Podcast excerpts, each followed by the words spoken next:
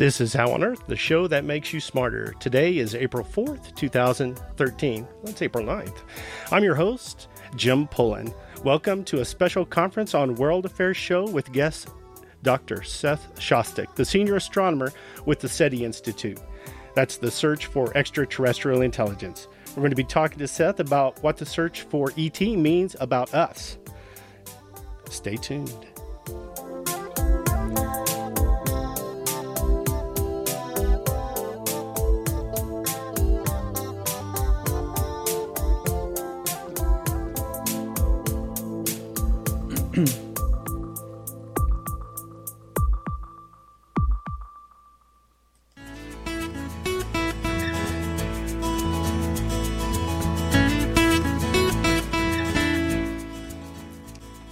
Welcome to How on Earth, Dr. Shostak. How are you today? Uh, just fine, although uh, I'm surprised by the snow. I thought it was going to be 90 degrees today. Yeah, it's not bikini weather yet here. it's getting there, though. It was in the 70s the other day. Well, thanks for joining us. And uh, Seth, can you give us a quick primer on where SETI is at now? You know, how's the supply side of the equation doing these days? Drake's uh, Drake's equation. Right. Well, uh, Drake's equation that, that that's an equation that was cooked up uh, in 1961, so it's more than a half century ago, uh, designed to sort of give us some idea of what the chances are that we might trip across ET by tuning into their radio programs, as it were, doing what Jodie Foster did in the movie Contact. We're continuing to do that. What I think the public doesn't generally know, and what is important in this field, is that although we haven't found a signal yet uh, the equipment, the technology that's being used to do the search keeps getting better, and it gets better very, very quickly because it depends a lot on computers, and computers keep getting faster. So uh, we're looking at uh, a lot of star systems that are known to have planets these days.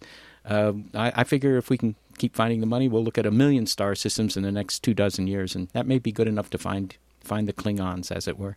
Yeah, of course, but then we'll have to have the universal translator, I guess. But so, you know, when I went over to JPL's Planet Quest, they keep account of how many candidates and confirms there are and so forth. It said there were 2,800 and oh, th- I'm sorry, 2,781 candidates and 841 confirms, uh, 300 or 3,622 exoplanets, and so Kepler has made a huge difference, right, in finding planets. Um, that's true. Uh, Kepler, of course, is it wasn't really sent out there just to find planets because you know we we found just from the ground on the order of 850 planets. I don't the tally changes almost hourly, so I don't know the exact number. But in terms of Kepler, Kepler's job is to find out what fraction of planets are sort of like the Earth. You know, with uh, you know, maybe liquid oceans, a nice atmosphere, the kind of salubrious conditions you have here in Boulder.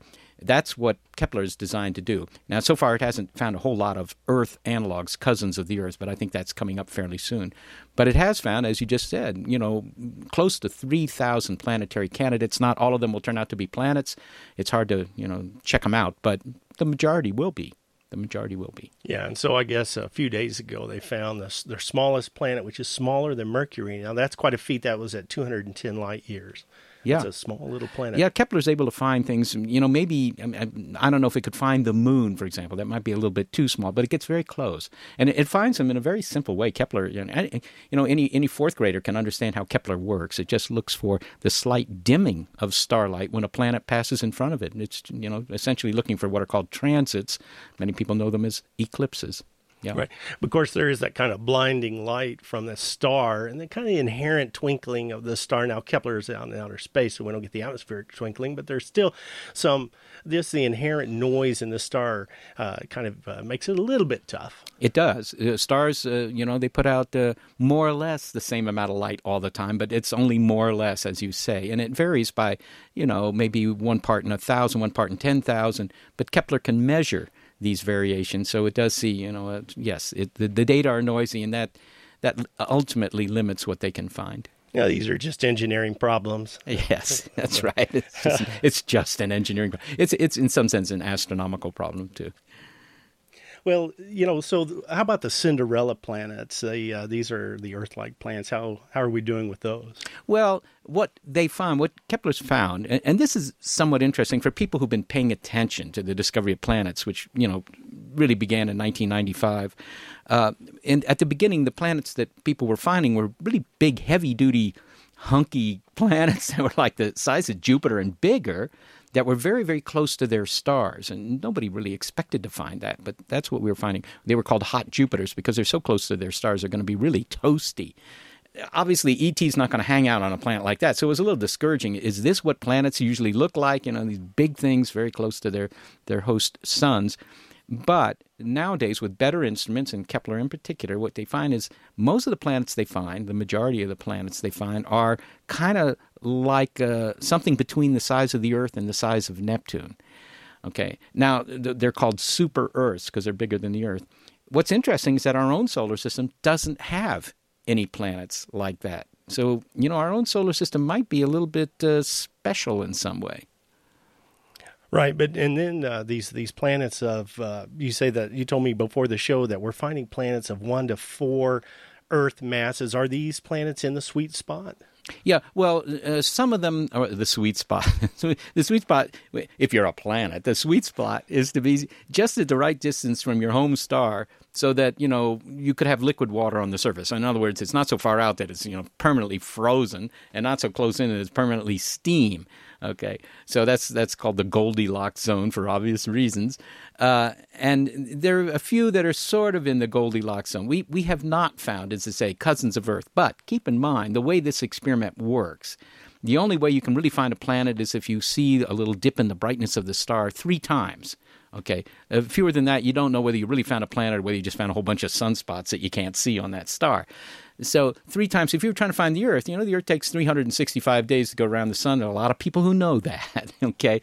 And so that means you need three times 365 days in order to find it. In other words, you need at least three years worth of data. And you know, Kepler is just getting to the point where it has three years worth of data. So the fact that we haven't found any cousins of Earth doesn't mean they're not very, very common. It only means that because of this limitation in the observations, we haven't found them yet. But I'll bet everybody here a cup of coffee, we're going to find lots of uh, Earth analogs in the next two years. Of course, these giant Jupiter-sized and bigger planets that are really, really close to their star, they're zipping around all the time. We get to count them up a lot. Yeah, there there are there are super Jupiters, there are hot Jupiters, there are big planets. There are all sorts of odd planets. I mean, our our solar system you think has odd planets when you see pictures of them in a book and so forth, but compared to some of these other solar systems, we're you know really very. Uh, I don't know. We, we call it normal. The, the question is whether it's really normal, but in any case, it's very placid compared to a lot of these systems. Right.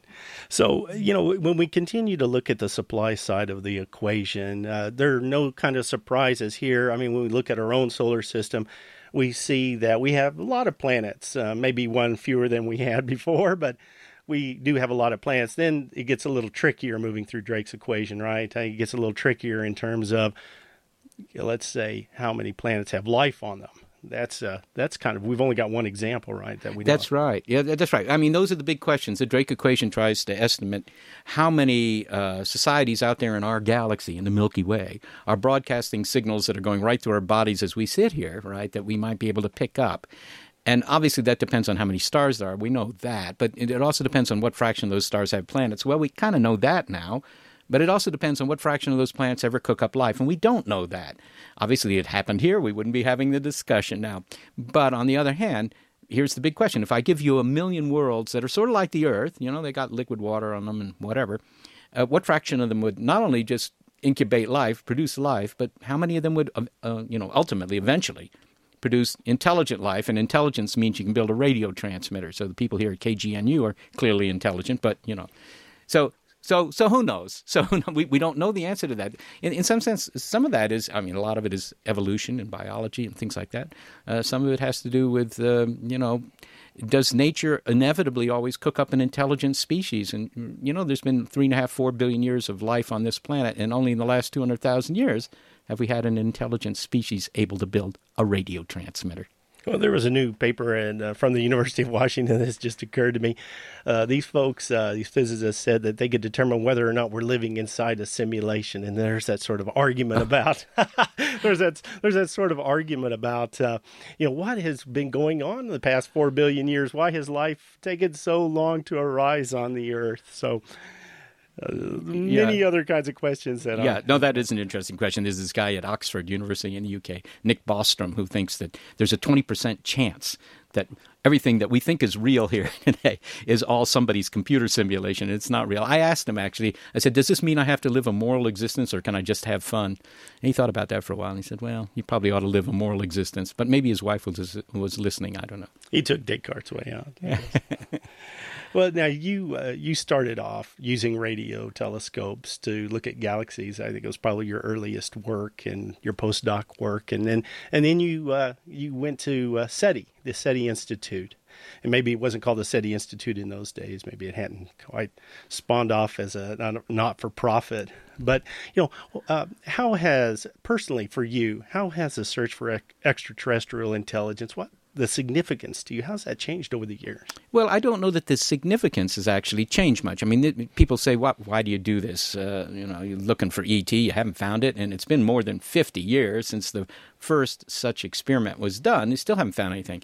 And you know, exploration is a great thing, and I like to read books about the great explorers looking for Antarctica or the South Pacific, whatever none of them spent 50 years without finding anything, right? So even my mom will occasionally say, Seth, when are you going to get a real job? Uh, my response to that is, "Mom, I don't want a real job." But in any case, in any case, but I tell you, it, it actually is very interesting. It's very interesting because obviously it's a you know it's an important question. Are, are we some sort of miracle here, or uh, is this you know the, the development of not just life but even intelligent life? Is that something that's you know as common as cheap motels? It's all over the place, right? And we don't know the answer to that. And it would be very interesting just to know that answer, let alone any communication, just to know that would be interesting. So, on the one hand, I enjoy working on a, project that is really a big picture question. I mean, I could be, you know, repairing transmissions down at the local garage, and that's a good living too. But on the other hand, this, this is something that has uh, sort of a profound significance. The other thing is that we've learned a lot of stuff. We've been talking about planets around other stars, uh, the the improvement in the technology of SETI. I mean, things change, and they've all changed in one direction. Uh, in that direction, being that it looks like we're probably not as special as we like to think. Well, you know, uh, setting aside uh, questions about you know whether we're actually living in a simulation and what we can and can't know, uh, uh I'd like to imagine two paths here. You know, in the one on the one hand, we do find extraterrestrial intelligent life. It's it's a done deal. It's confirmed. You've gone through your checklist, your processes. The military's tried to grab it. You've held it back. You've got it out to the public by careening down the side of the mountain in your in your pickup truck without having a crash. Some movie I'm remembering, no doubt. Yeah. But so it's it's a done deal. But that's all we know. They it's kind of an existence thing. Let's start with that. They exist, and we know where they are, and that's all the signal well, is that is that the minimum signal that we'll get, or can, will we expect to uh-huh. get better than that? Yeah, no, that, that, that's a good point. I mean, suppose you know next week we pick up a signal. I mean, what are we going to know? What are we going to know? We're going to say, well, there's a signal, and of course you check it out. It would take you maybe a week to be sure where you would call a press conference. Although I have to tell you, on the basis of false alarms, and we get false alarms all the time, you know, there's no matter, there's no issue of calling a press conference. The media immediately know that you've picked up a signal, and they start calling you up. So, well, do you have anything to reveal to us now, uh, just in case? Yeah, I wish I did. Oh, okay, I wish I did. But no, uh, uh, what you would do is every you can be sure of this, Jim. Every telescope in the world would be aimed at whatever spot it was on the sky where the signal is coming from. So they, they you know, you try and find out, can you see any planets there? You know, how far away is that star system? Whatever it is. Okay, so you would learn a few astronomical things right away. You'd, uh, you know, maybe you could see the planet. That would be good. So then you would learn from that if you get a little bit of light off the planet. You know how fast it rotates, so you know, you know how long ET's day was, the year you would know. You'd know something about the average temperatures from. You know, these are all just astronomy things. But meanwhile, you're getting the signal in, and of course, everybody's going to be asking, well. What are they saying? What are they saying? And the answer to that is you don't know the answer to that because the, the kind of receivers we use don't really allow you to pick up the message, the bits. But of course, at that point, money, which is the big impediment to this whole thing, would no longer be an impediment, and you'd have lots of money, and you could build very, very big antennas, and maybe you could get the bits. And after that, well, I don't know. I think you'd put them all on the internet and have everybody download them onto their hard drive, and it would just be like trying to understand the hieroglyphics. Everybody would get into the act and see if they could figure it out. Right. Well, let's imagine that we did get to that point and everybody has tried to figure it out and all we get is dee dee, dee, you know, and it isn't a pulsar, and it isn't a, uh, you know, it isn't a naturally occurring source.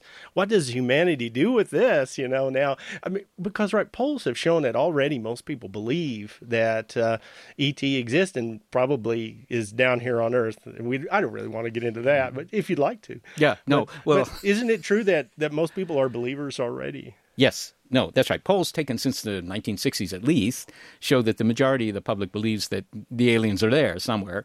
Uh, I mean, they've seen a lot of television shows and movies, and that probably helps. But the but the other thing is, yes, you're right. One third of them believe that the aliens are not only out there, but they're here. You know, hauling people out of their homes in Loveland or whatever for whatever experiments their moms wouldn't approve of. There's that. But in, in, I don't I don't think that's true. By the way, as an aside, but we you know, we're not talking about that today, but uh, believing that they're there, yes. So, how would that change things? Would people say, as you even intimated here, that if, if we were to pick up a signal that the the feds would sweep down into our offices and say we're shutting you guys down because the public couldn't handle the news. What are you talking about? The public already believes it's true. That a third of them think they're here. So it isn't that they couldn't handle the news. It isn't that they wake up in the morning. They found a signal from ET from a thousand light years away. I'm not going to work today. I'm going to riot in the streets. No, not going to happen. They, they, they're already they're all they're all down with that.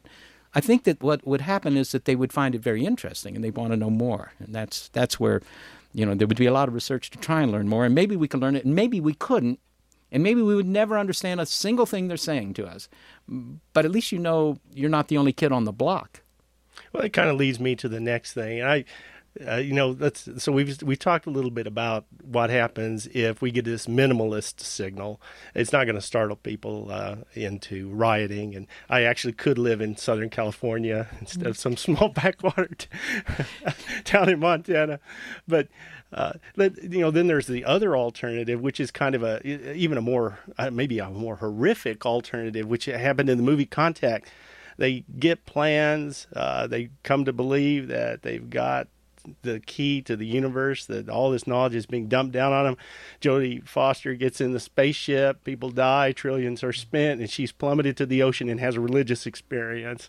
Um, is that a plausibility?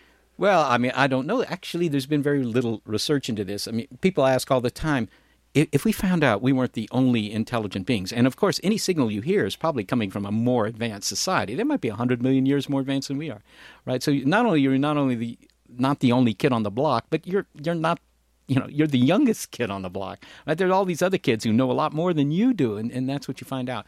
And so how would that affect our religion?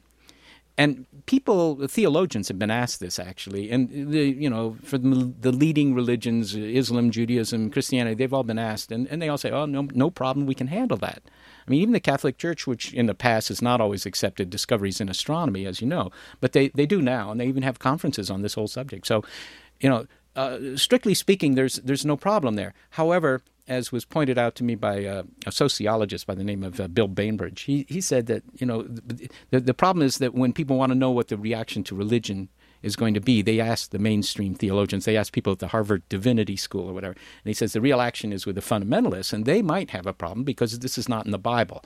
So it's it's it's simply unknown. Uh, but I, I will say this: we've gone through this exercise hundred years ago when people were talking about the canals on Mars. The public believed that.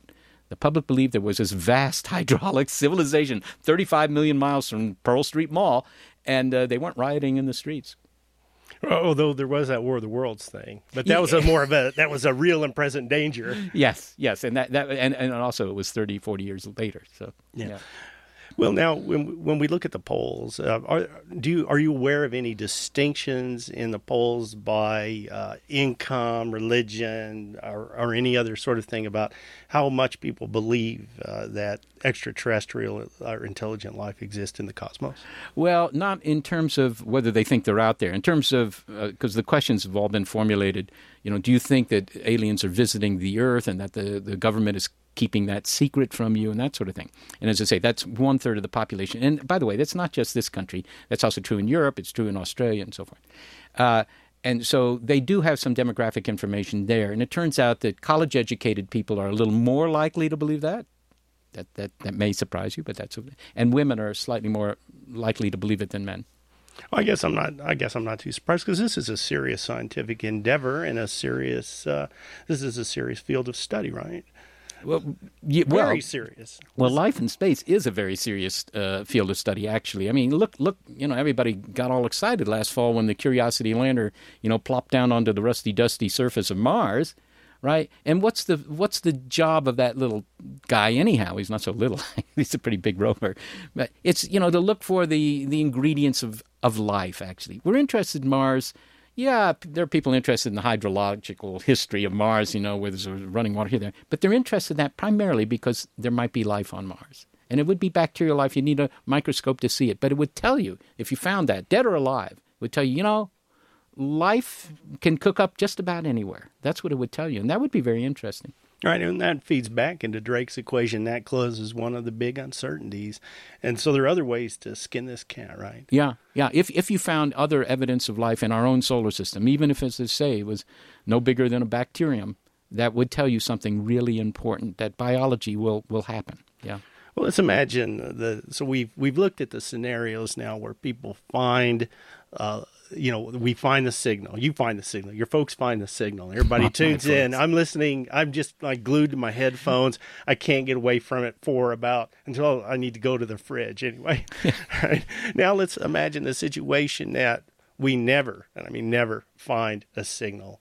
What what happens then? Have, has anybody ever been asked? You know, what what's going to happen to all this belief?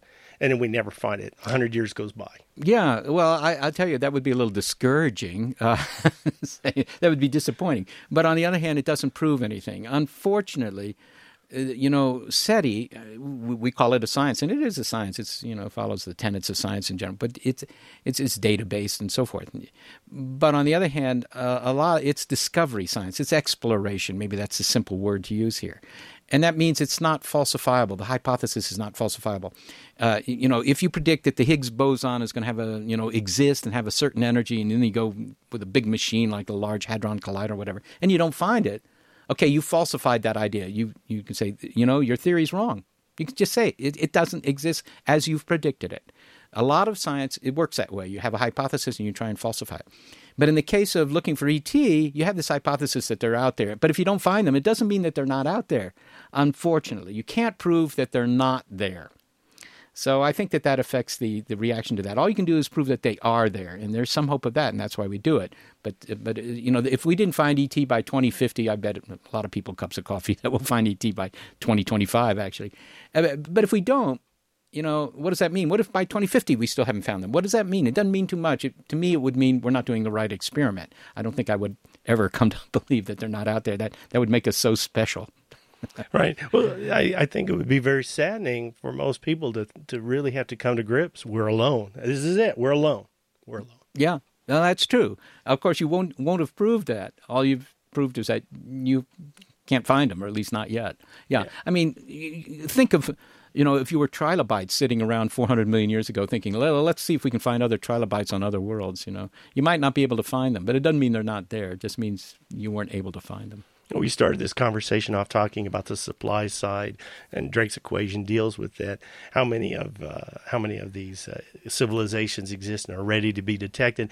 But now there's the kind of the detection side. I don't think that's in Drake's equation, right? But a lot, as you said, computers are getting better. There's the new Allen array. Tell us a little bit about how you're gearing up and when you know when we'll have a good coverage of the sky and be able to have a really good look at a lot of places and and uh, tell us about that whole endeavor. It, it's actually not uh, terribly difficult to do all this. We have well in hand all the technology required. What we don't have is the is the money.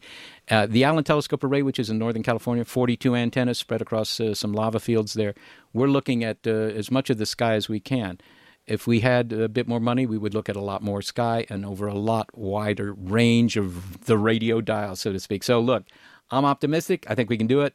But if you don't have the money, it's it's very difficult. Where, where should people be sending their money? Well, I mean, I mean, obviously. besides our listener member support to get you. Going. Yes, yes, indeed. Well, just go to SETI.org, SETI.org, and you'll find the SETI Institute. And that's, you know, obviously someplace I would be pleased to see people help with. Yeah, and there are some citizen science efforts. Are those worth participating in? They are, sure. I mean, there's SETI at Home. That's been going for like 10 years. That came out of Seattle originally, actually.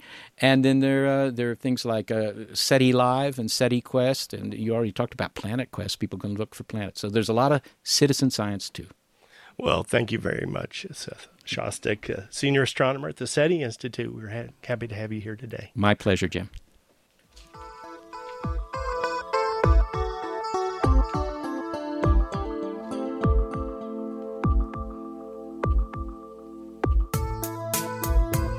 And you've been listening to How on Uh, and with our special guest, guest Seth Shostak, senior astronomer with the SETI Institute in California. And this is part of the Conference on World Affairs at the University of Colorado in Boulder. Thanks for joining us today on How on Earth, and stay tuned now for Alan Watts.